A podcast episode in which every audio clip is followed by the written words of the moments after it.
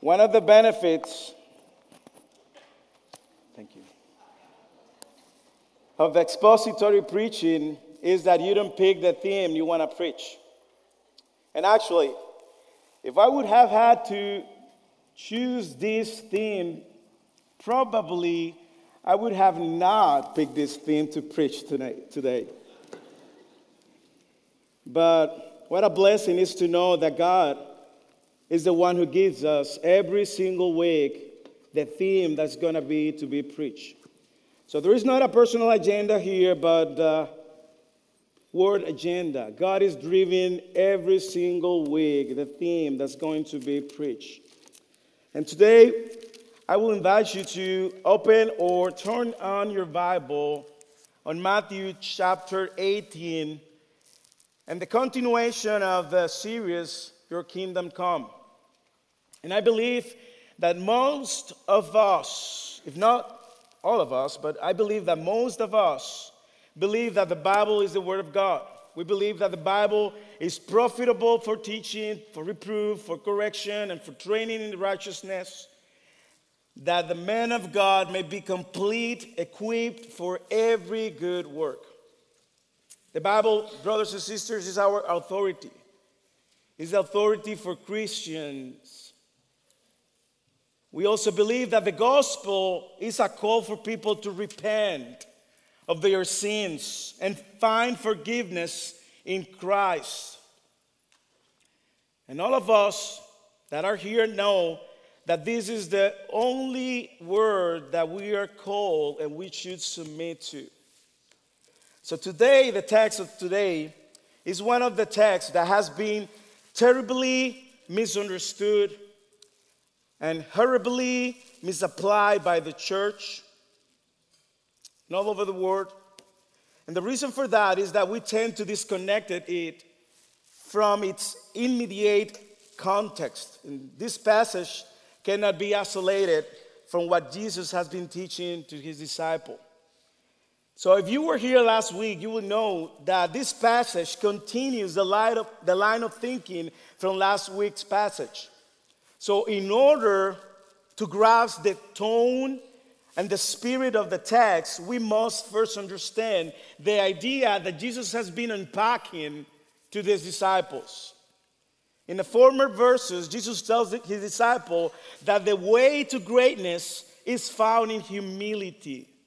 So grab this word, because we will need it to apply this text to our lives.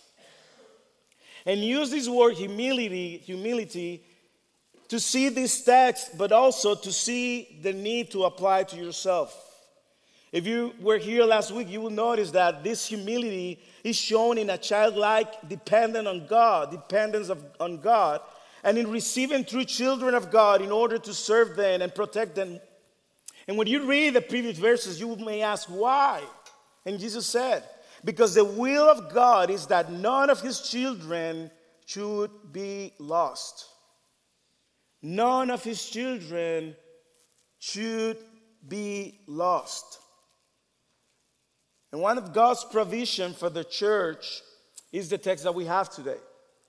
It's this process of restoration, the process of discipline. This is a process that has been abused a lot, as I told you. Many churches have caused a lot of damage to the body of Christ by misusing this passage, but nonetheless, it is a process that is taught by Jesus himself that is to help to deal with sin in the church. It is a process that helps restore the believer and tell apart the believer from the non-believers. Differently from what many of us have thought or have thought, Jesus gives us here a way to patiently, lovingly, and gently guide a lost sheep back into the fellowship with the church. So I invite you to read with me the twenty verses that we have today, and I pray that you pray that God used this text to help us to grow as a Christian, as a follower, follower of Jesus Christ. Matthew eighteen, verse fifteen to thirty-five. If your brother sins against you, go and tell him his fault between you and him alone. Highlight alone. If he listens to you, you have gained your brother. But if he doesn't listen, take one or two others along with you, that every charge may be established by the evidence of two or three witnesses. If he refuses to listen to them, tell it to the church. And if he refuses to listen even to the church, let him be to you as a Gentile and a tax collector.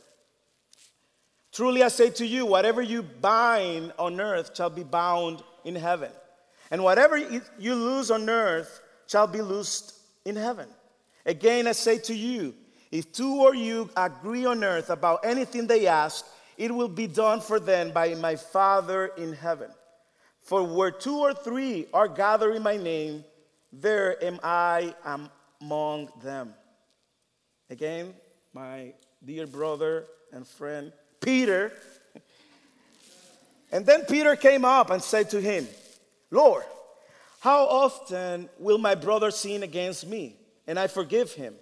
As many as seven times? Jesus said to him, I do not say to you seven times, but seventy-seven times.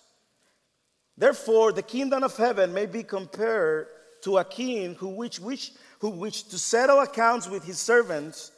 When he began to settle, one of his one was brought to him who owed him ten thousand talents. And since he could not pay, his master ordered him to be sold with his wife and his children and all that he had, and payment to be made. So the servant fell on his knees, imploring him, have patience with me, and I will pay you everything. And out of pity for him, the master of that servant released him and forgave him the debt.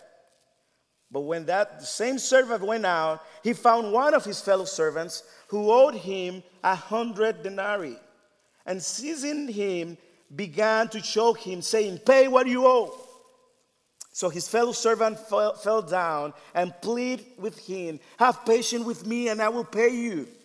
He refused and went and put him in prison until he should pay the debt. When his fellow servants saw what had taken place, they were greatly distressed, and they went and reported to their masters all that had taken place.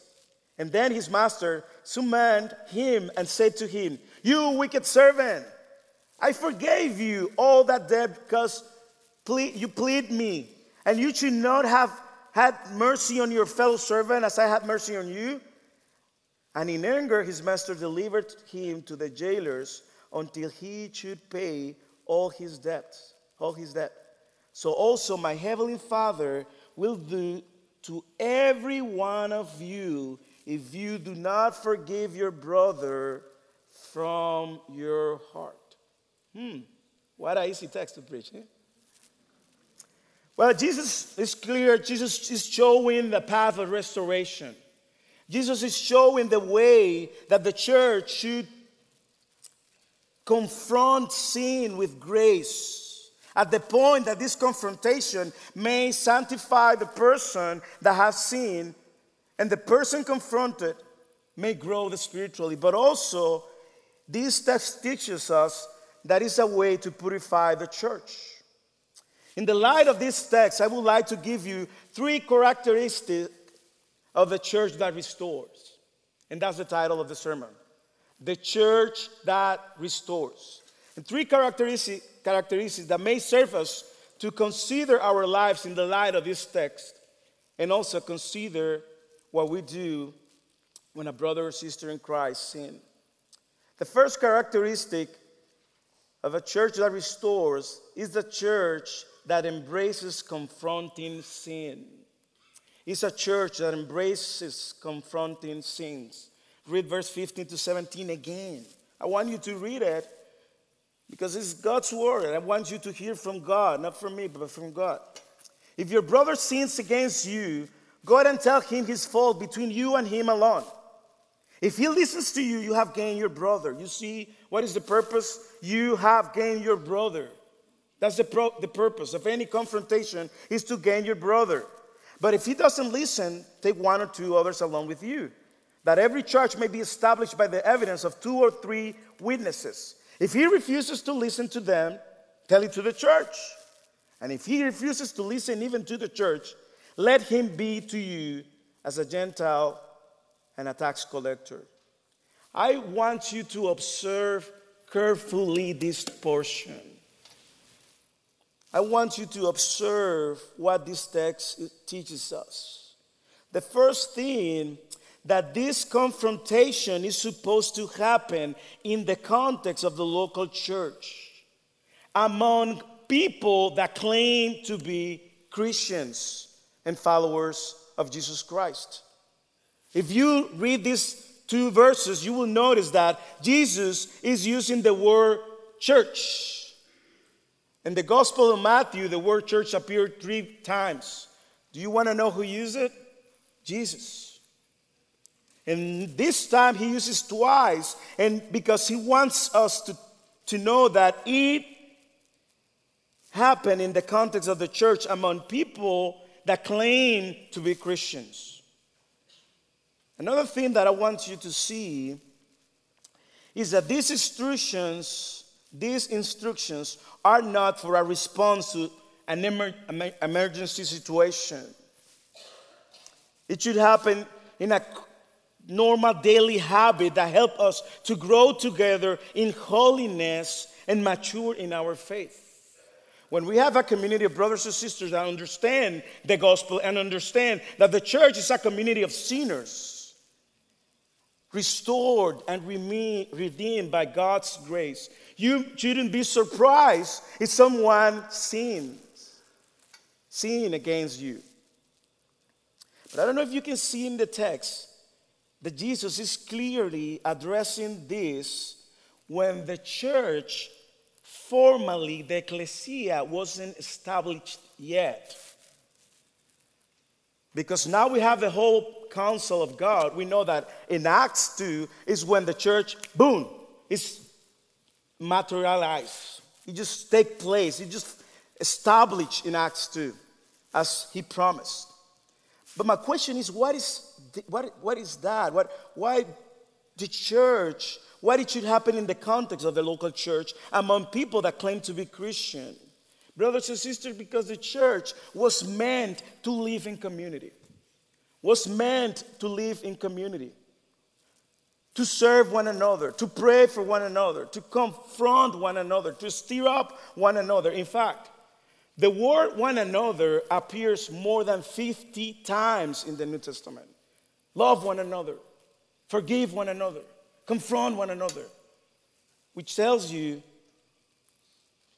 that the church is a community where when you need where you need one another. You need me, I need you. We need everybody in the body of Christ. We need people around us that help us to deal with our sins in gracious and a loving way and confronting our sins. And I know that many of us None of us, probably, we don't like that idea. Why? Because we have been shaped by this culture that says, keep your bubble safe. Don't allow anyone to come into your life. And the culture has shaped us and tells us, hey, this is your bubble. Don't allow any intrusive person to come to your life, but not the church. We don't want people to burst your bubble, our bubbles. But listen what Jesus said. Verse fifteen. If your brother sins against you, and actually, in the earliest manuscript, the word against you is not there. We imply it because of the question that Peter does. But if your brother sins against you, go and tell him his fault between you and him alone. If he listens to you, you have gained your brother. If you read it, the first step is to come in humility, with the goal in mind, with the purpose in mind, that you are confronting sins, not because you feel like you're better than others, but you want to restore your brother. He's part of the body of Christ. The goal in mind, because your hope is that as a Christian, that person repents from his sins. This is a personal ministry that has the goal of restoring your brother. The goal is to gain him. And a church that restores is a church that embraces confronting sin.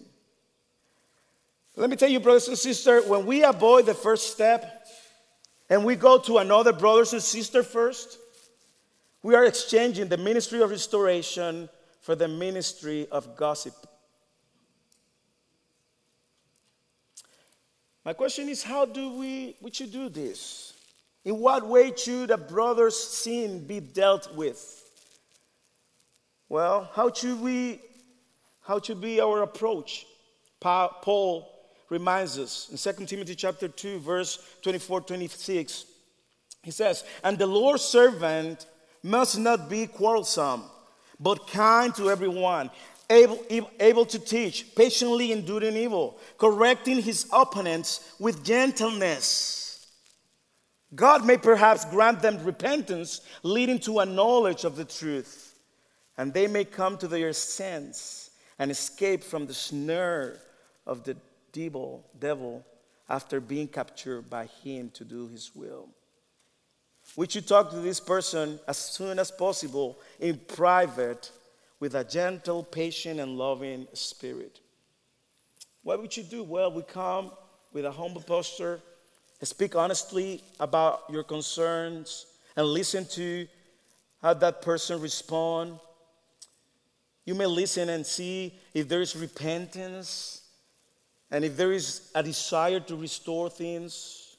It's like be like Jesus to them, seeking to take the sheep back to home. That's why this text is connected with the previous verses. Remember, what is the goal? It's to win, it's to gain your brother. And the reason was given in verse fourteen. Verse fourteen says, "It's not the will of the Father who is in heaven that one of these little ones perish." That's why he has provided this process of restoration. So every time I see a brother or sister going astray, I don't ignore them. I, as a Christian, I am called to come with the right posture and confront these brothers and sisters with love. We're hoping that that person repents because the Holy Spirit is supposed to is there. Is a Christian. If that person is a Christian, the Holy Spirit is there, showing him his sin. But what we do if he doesn't repent and continues in his sins? Well, Jesus tells us. Read verse sixteen. "But if he doesn't listen, take one or two other. others along with you, that every charge may be established by the evidence of two or three witnesses." Jesus is saying, if there is not agreement, or if after a time of waiting there are not changes, then it is Jesus who, who, who says that additional measures should be taken. Jesus tells us, try it again, but now, this time, bring one or two witnesses, believers. And let me tell you something. When Jesus says that every charge may be established, you know what Jesus is doing? Jesus is following instructions. Jesus is doing what the Bible tells him to do. Deuteronomy chapter nineteen, verse fifteen says, "A single witness shall not suffice against a person for any crime or for any wrong in connection with any offense that has, he has committed. Only on the evidence of two witnesses or three witnesses shall a charge be established." So basically, Jesus is following what the Bible and the Scripture says. You know why? Because the only hope that we have as a Christian to see a person restore, save, or heal is when we do what the Bible says. And Jesus, that's why he recommended the Scripture. Okay, if the first step doesn't work, bring two witnesses, according to Deuteronomy chapter nineteen. When someone comes to us and tells us that we are wrong or that we are in sin, what is our first reaction? I can tell you, because my own heart, because of my pride, my first reaction is to justify my sin or deny it. It is not like that. If you don't believe me, ask your spouse. What we do, We don't listen to the church. We don't pay attention. And we think that someone else is at fault. But when two or three respectable Christian, Christians come to us about our sins, the situation changes. The situation changes. In, in a situation like this, it will be unreasonable to deny the sin or to make excuses. That is why this second step is here. And we must do what the Bible tells us to do. But what happens if nothing changes? If there is no repentance, what happened? Step number three. Verse seventeen. If he refuses to listen to them, tell it to the church. Tell it to the church. Do you see Jesus' intention to go through all the steps to help this person to come to the, his sense? Do you see the love, the kindness, the patience, how patiently he is? And now he's inviting the assembly, assembly, the congregation, the ecclesia, to participate in the process. Yes, sometimes the Lord does want the church to be aware of our sins, so they can call us to account for what we have done. And the reason is that our sin does not only affect us individually. It also affects the whole body of Christ. We all know here that we are part of the body of Christ. Every time, every time we sin against another brother, we are affecting the body of Christ. Don't we? My sins affect the body of Christ because I am part of the body of Christ. Jesus includes the church in this process. Why? Why? I think that there is a reason why Jesus wanted to inform the church. First, for the brother's sake, for the church's sake, and for the glory of Christ's sake. Because when a person does not respond to the confrontation of one brother, two or three brothers, neither the church, basically he's saying, I am right and everybody's wrong. Now the church is ready to get involved in the process of restoration, in this path of restoration. So now the church can pray for this brother and sister, like the church, more brothers and sisters can come to these brothers who is in need of repentance because the goal is to gain the brother. Don't forget it. Don't miss it. The body of Christ, the church, needs to know that one of its members is acting in sin. It's not acting in humility as a follower of Jesus Christ. So now, what is to be done if there is not change, if there is not repentance? I thank God that Jesus tells us what to do. Verse seventeen. And if he refuses to listen even to the church, let him be to you as a Gentile and a tax collector, which means as an unconverted person. Gentile, every time the Jews referred to the Gentile, they, they saw them and they called them dogs. Dogs, because they killed their babies. They sacrificed them to uh, worship their false gods. And when they called someone, you are a Gentile, it was in a very disrespectful way. And after so many attempts to restore his brother or sister in Christ, Jesus said that if he still does not work, if it doesn't work, it is because he's not a follower of Christ. He's not obeying. He's not paying attention. The process of confronting another sin is a process of sanctification for that person, for us, brother. For us as a believer, but also it's a process of purification for the church. It purged the church. And Jesus says, hmm, exclude him. Not from the services. Invite them to the service, but not consider him as a part of the body of Christ. Consider him as a tax collector, as a Gentile. It may sound hard, I know. It may sound hard, but do not forget all the opportunities this person had to repent. repent is one of the clear evidence that someone is a Christian. That's what, when Jesus came, says the kingdom of God is here. Repent. John the Baptist says repent. Paul says repent. Repentance is one of the evidence. And later we found Paul leading with someone's sin and follow Jesus' instruction. First Corinthians chapter five, verse one and two. It is actually reported that there is sexual immorality among you, and of a kind that is not tolerated, even among pagans. What is happening, Paul?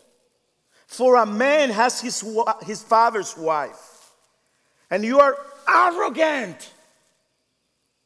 Church, you are arrogant. Ought you not rather to mourn? Let him who has done this be removed from among you. If the church do not confront the sin of a brother or sister, it's an evidence of arrogance, pride, fear of man. It's an evidence of lack of love for the body of Christ. It's an evidence of lack of obedience. And we know this final step is for the good of the person and the benefits of the church. And you may say, why? How do you say that it's good for, the, it's good for that person? Well, because I think that at the end of a process like this, this person or any one of us may consider if we are Christian or not. And I will say this with fear and love. There The worst thing that could ever happen to a person, the worst thing that could ever happen to a person is to think that he's Christian when he really is not. Why? Because you may spend your life coming to every service, giving to, uh, to the church, serving in the church, and then when you die, you will open your eyes in hell. And Paul knows this. And that's why Paul, in the second letter to Corinthians, he says, hey, everyone, examine yourself to see if yourself, if your faith is genuine. Test yourself. And it's a good thing to examine our walk in Christ. Because one of the evidence of a Christian, of we as a Christian, is repentance, is humility, is obedience. So the path to restoration begins confronting a person's sins, first at an individual level and then on the cor- corporate level. And this process of discipline is a process of restoration. It's a process of love. If we are Christian, the Lord will use it to correct us and make us more, more humble. So then, if someone brings to you, your, brings to your attention a sin of yours, receive it with humility.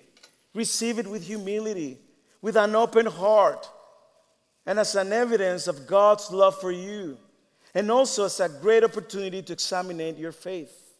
At the first, it will not be a reason for joy, but it will bring forth fruits. Hebrews twelve eleven. For the moment, all discipline seems painful rather than pleasant, but later it will yield the peaceful fruits of righteousness to those who have been trained by it. So don't run from it. Give the Lord the time to use this process to help you to grow spiritually. A church that restores is a church that embraces confronting sin. Second, it's a church that follows God's direction. It's a church that follows God's direction. Read verse eighteen to twenty. Truly, remember, every time that Jesus says truly, it means like, what I'm saying, I mean it. Okay? Truly I say to you, whatever you bind on earth shall be bound in heaven. And whatever you loose on earth shall be loosed in heaven.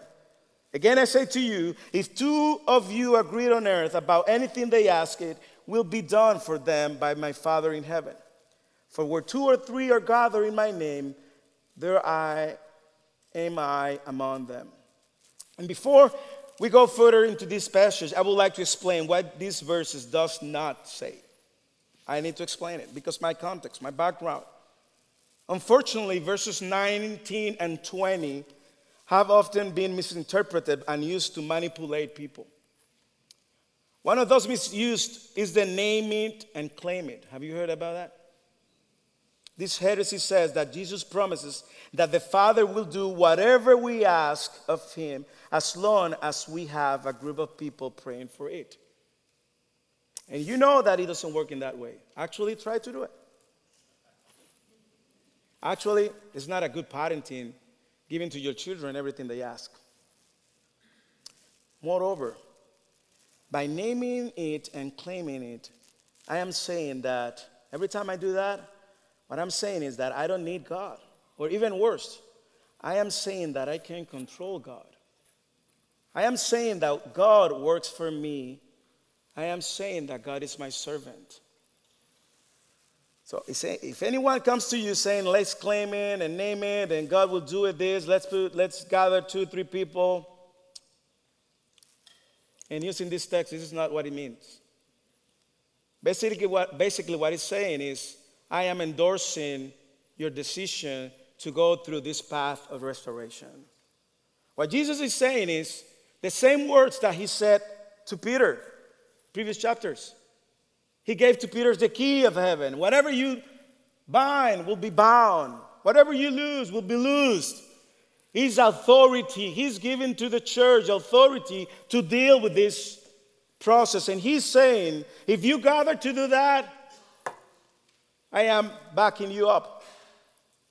And Jesus takes restoring the lost sheep so seriously that he tells his disciple, representing God's judgment on earth. What a blessing is to know that God endures these actions, the path of restoration. Why? Because God takes seriously sin. He nailed in the cross his son because of our sin. And we shouldn't treat lightly our sins. When we confront somebody else's sin and we call people to repent, trying to restore them, we are doing on earth what is done in heaven. And let me tell you something so you may understand. The rabbis of that time understood binding and loosening as a having to do with sin. If somebody repented their sin, he was what? Loosened. If they didn't repent, they were bound in sin. So when we confront somebody who is, has sinned and that person does not repent, that person continues to be bound. He doesn't repent. He's doing the same thing. Heaven has already judged them. But if we confront a sinner and repent, we can say that he is free from his sin because of his repentance. If you repent, in few words, if you repent, you are free from your sins, according to First John one nine. If we confess our sins, he's faithful and just to forgive us our sins and to cleanse us from our unrighteousness. We are only saying that We are only saying what is being declared in heaven is what is happening on earth. Heaven supports the process, the path of restoration, the process of restoring a brother, and also supports the discipline in the church. And it could be that some of us, we don't feel comfortable with this idea, with the idea of confronting sin. But thanks God that it's not a man idea. It's good to know that it's not an idea of any of us. It's an idea from God.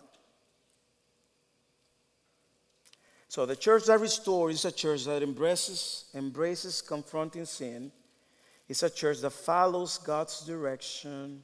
And finally, it's a church, and I love this part, that extends grace and forgiveness. It's a church that extends grace and forgiveness. And I like the way that Jesus unpacked this. He used all his knowledge and techniques as a rabbi, as a master, as a God. And he just not explained to them.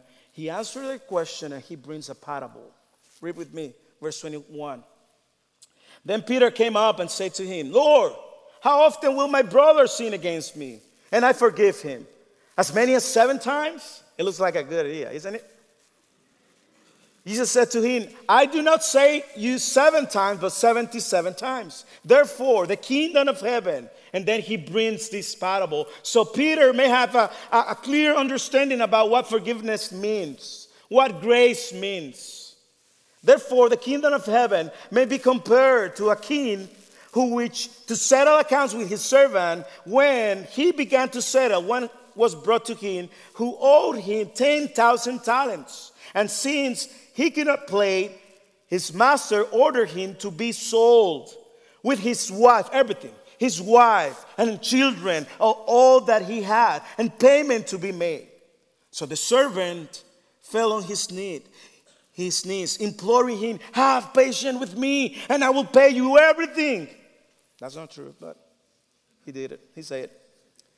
And out of pity for him, the master of what? Of the servant released him and forgave him the debt.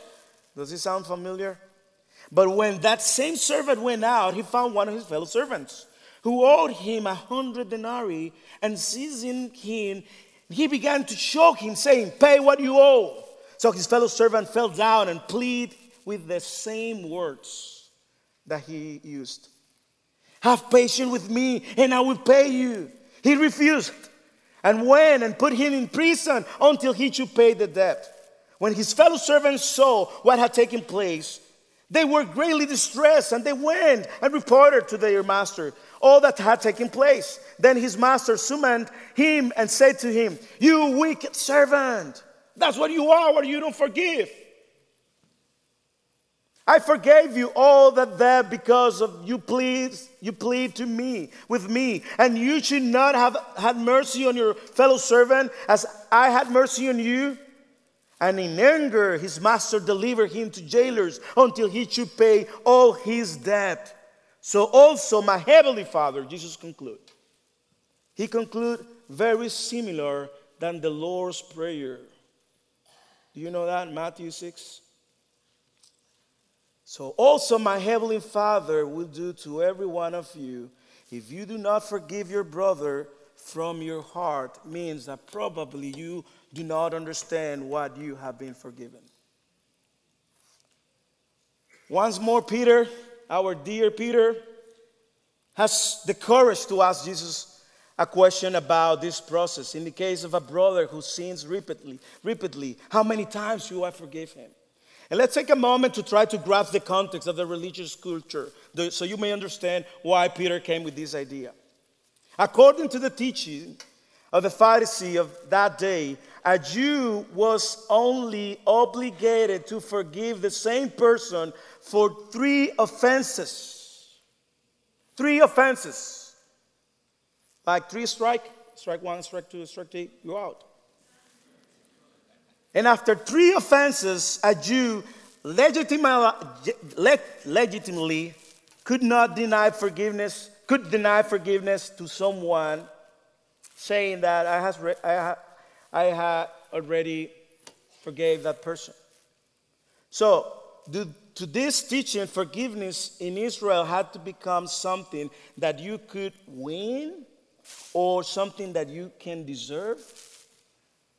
It was a privilege. So come back to Peter. So what Peter is doing is, Peter was suggesting an even more compassionate offer than the religious leaders of that time. Jesus, uh, Peter was offering a superior standard. I, I can see Peter trying to impress Jesus. Hey, Jesus, what about seven times? Is the number, you know, you like the number seven.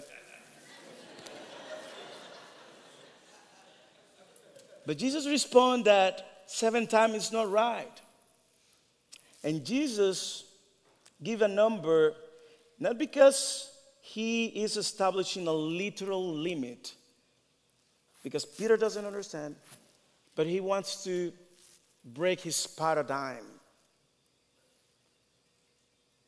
And once again, Jesus has a great opportunity to disciple his disciples about a topic that will be important for every single day of their lives. They will be rejected. They will be offended. They will be persecuted. They need to understand what forgiveness and grace means.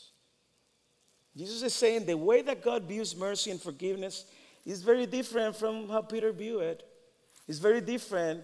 And I praise the Lord, and I think we should praise the Lord. We should praise the Lord that it's not how God gives us forgiveness.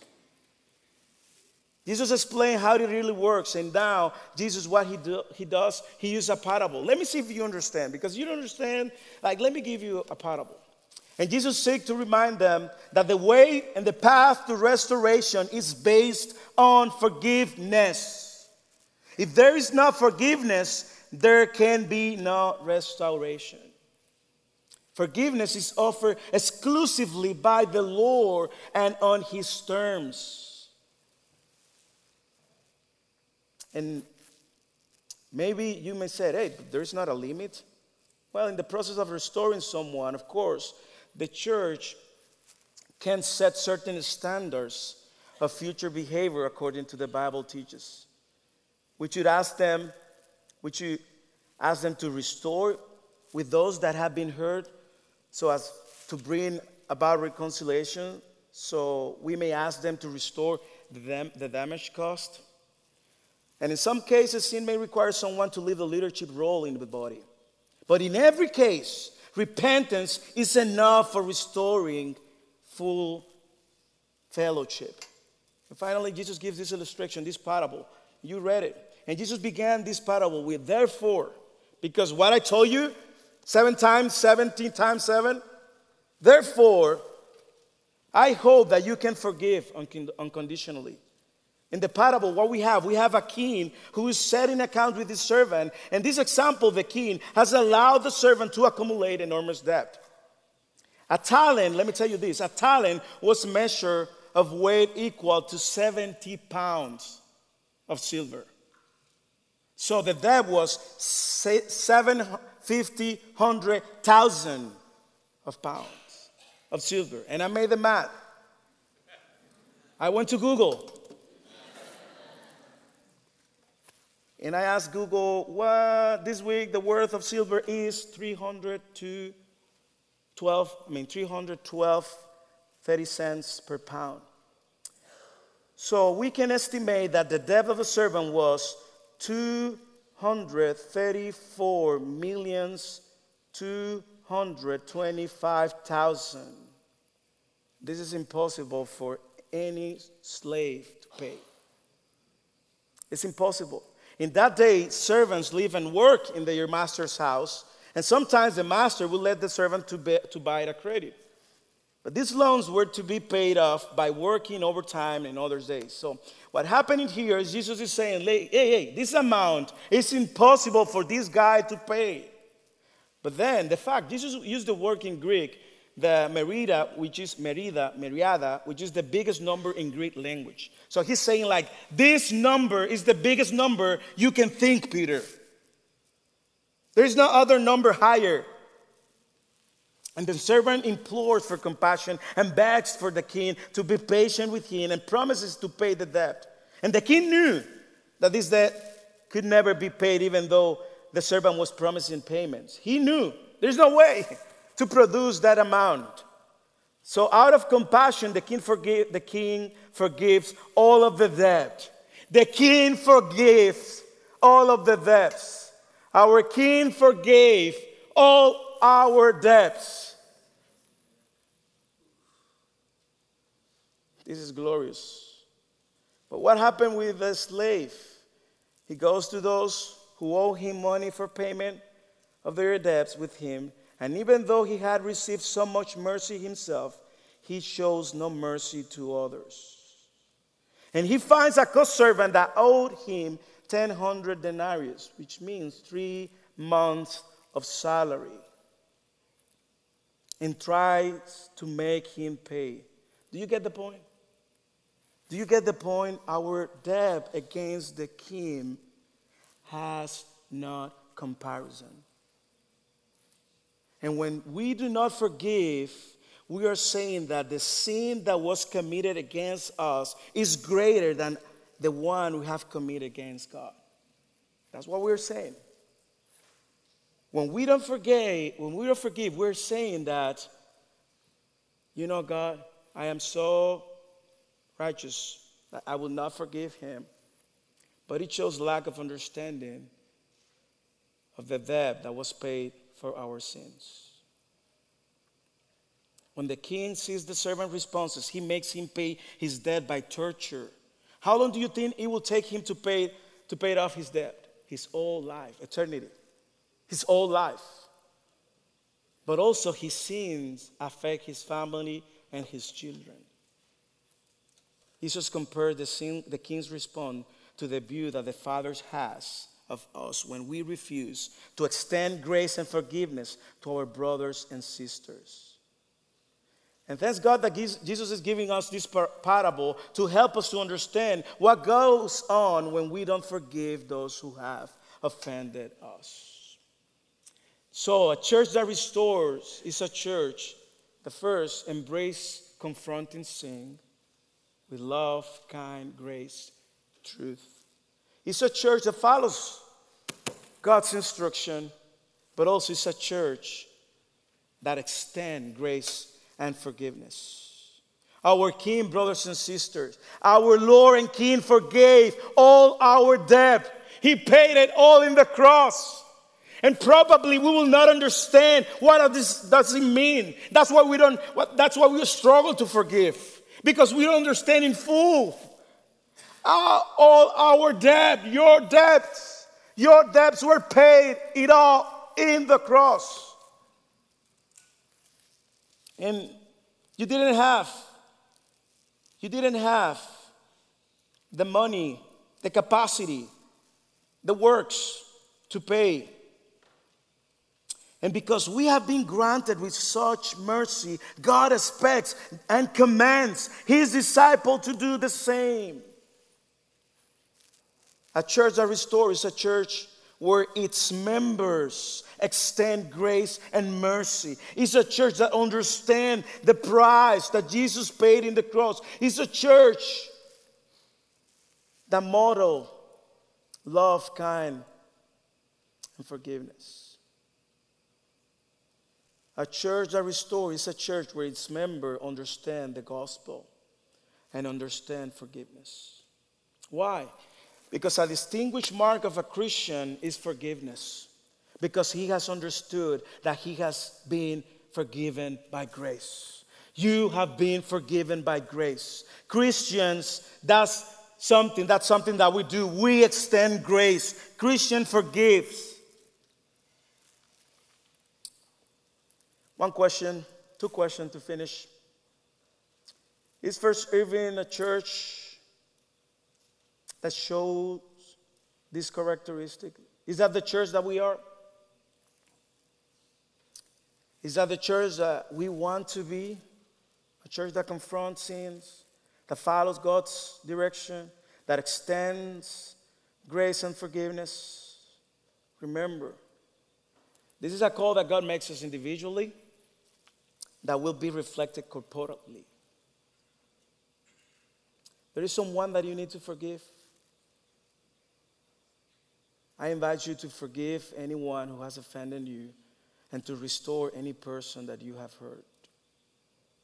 If you are not a Christian, if you are today and you are not a Christian, you know who you are in this story? You are the servant who owns ten thousand talents.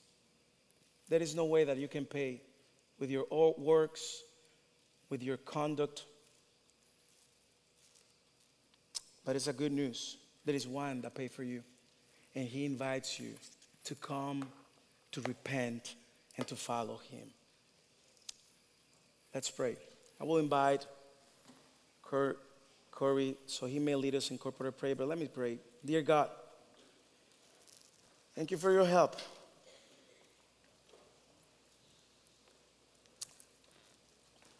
Thank you for your word. Thank you for your grace. In your name. Amen.